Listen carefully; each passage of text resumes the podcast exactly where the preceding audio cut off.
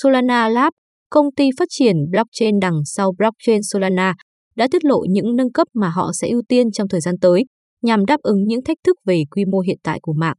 Mối quan tâm ngày càng tăng về khả năng xử lý khối lượng giao dịch ngày càng tăng của mạng đã thúc đẩy nhóm phát triển blockchain của Solana, bao gồm Anatoly Iakovenko, giám đốc điều hành của nó, giải quyết những thách thức và giải quyết các vấn đề hiệu suất của mạng.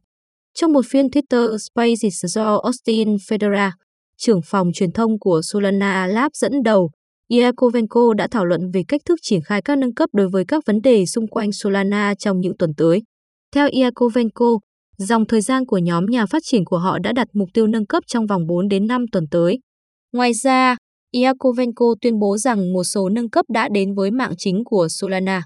Mã thông báo gốc của Solana, Dolason, đã bị lỗ 35% trong thị trường gấu tiền điện tử gần đây, giảm mức đỉnh cao kỷ lục là 259 đô la vào tháng 11 với mức tăng trưởng 14.000% mọi thời đại xuống chỉ còn 4.800%. Các vấn đề tắc nghẽn mạng đã được chứng minh là khó khăn, đặc biệt là đối với những người nắm giữ đô la son, những người gần đây đã phải chứng nhận lại các vị trí của họ trong cuộc suy thoái thị trường tiền điện tử gần đây. Phiên cộng đồng Twitter đã thảo luận về cách các vấn đề thư giác tiếp tục tấn công chuỗi khối của Solana với việc bot thanh lý lấp đầy các nút đơn bằng các thông báo trùng lặp. Theo Iakovenko, thư giác thanh lý gây tắc nghẽn mạng có khả năng không phải do những kẻ đe dọa xấu cố tình tung ra thư giác.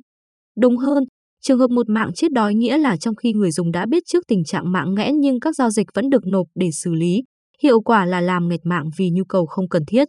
Xu hướng này đã dẫn đến hơn 2 triệu gói dữ liệu mỗi giây tràn vào mạng, khiến nó hoạt động hết công suất và vô hiệu hóa mạng đến mức ngừng hoạt động hiệu quả. Mỗi gói có thể được tải với mã loại bỏ trùng lặp chỉ sau 100 micro giây. Iakovenko giải thích rằng lỗi mạng xử lý trùng lặp này có thể được chống lại bằng mã chống trùng lặp. Tuy nhiên, cùng một mã chỉ có thể được thực thi cho đến sau khi xác minh chữ ký, do đó không hiệu quả và muộn. Với quy mô giao dịch trên blockchain của Solana, điều này gây ra một khó khăn.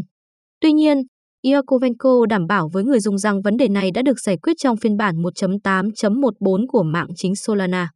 Iakovenko và nhóm kỹ sư của Solana Lab có kế hoạch giới thiệu tính năng kiểm soát luồng trên testnet 1.9 của chuỗi khối Solana với các tùy chọn kiệp, chất lượng dịch vụ được giới thiệu tùy theo tỷ trọng. Với giải pháp này, nhóm kỹ sư đằng sau Solana hy vọng có thể kiểm tra căng thẳng và điều chỉnh khả năng xử lý và các thông số của mạng theo nhu cầu của nó. Sau khi khả thi, giải pháp sẽ được giới thiệu như một bản nâng cấp cho Mainnet phiên bản 1.8 của Solana.